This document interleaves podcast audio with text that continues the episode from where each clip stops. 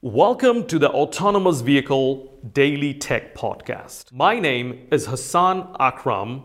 I am the host of the Autonomous Vehicle Safety and Security Podcast. This is my second podcast, and in this podcast, we will be broadcasting focused discussion on technical subject matter. Enjoy the podcast, and thank you so much for listening. Praveen, you used uh, several terms one of them was unreasonable risk. What exactly do you mean by unreasonable risk?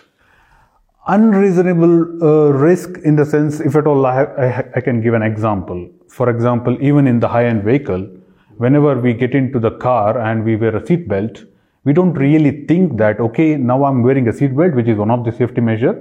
Now, even if I end up in an accident, unfortunately, nothing is going to happen to me. We are not thinking like that. We know that, okay, even with the seatbelt on, if I end up in an accident, there could still be some injuries, minor injuries. So what is unreasonable risk? Unreasonable risk is something which is not accepted by the society.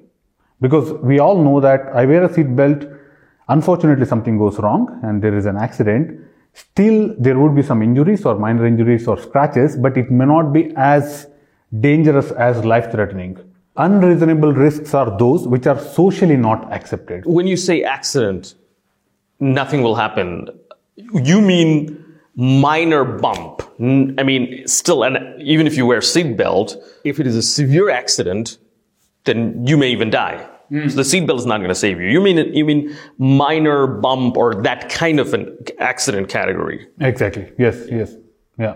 So uh, the very definition or how do we perceive an unreasonable a risk which is not accepted by the society in a way to say. Yeah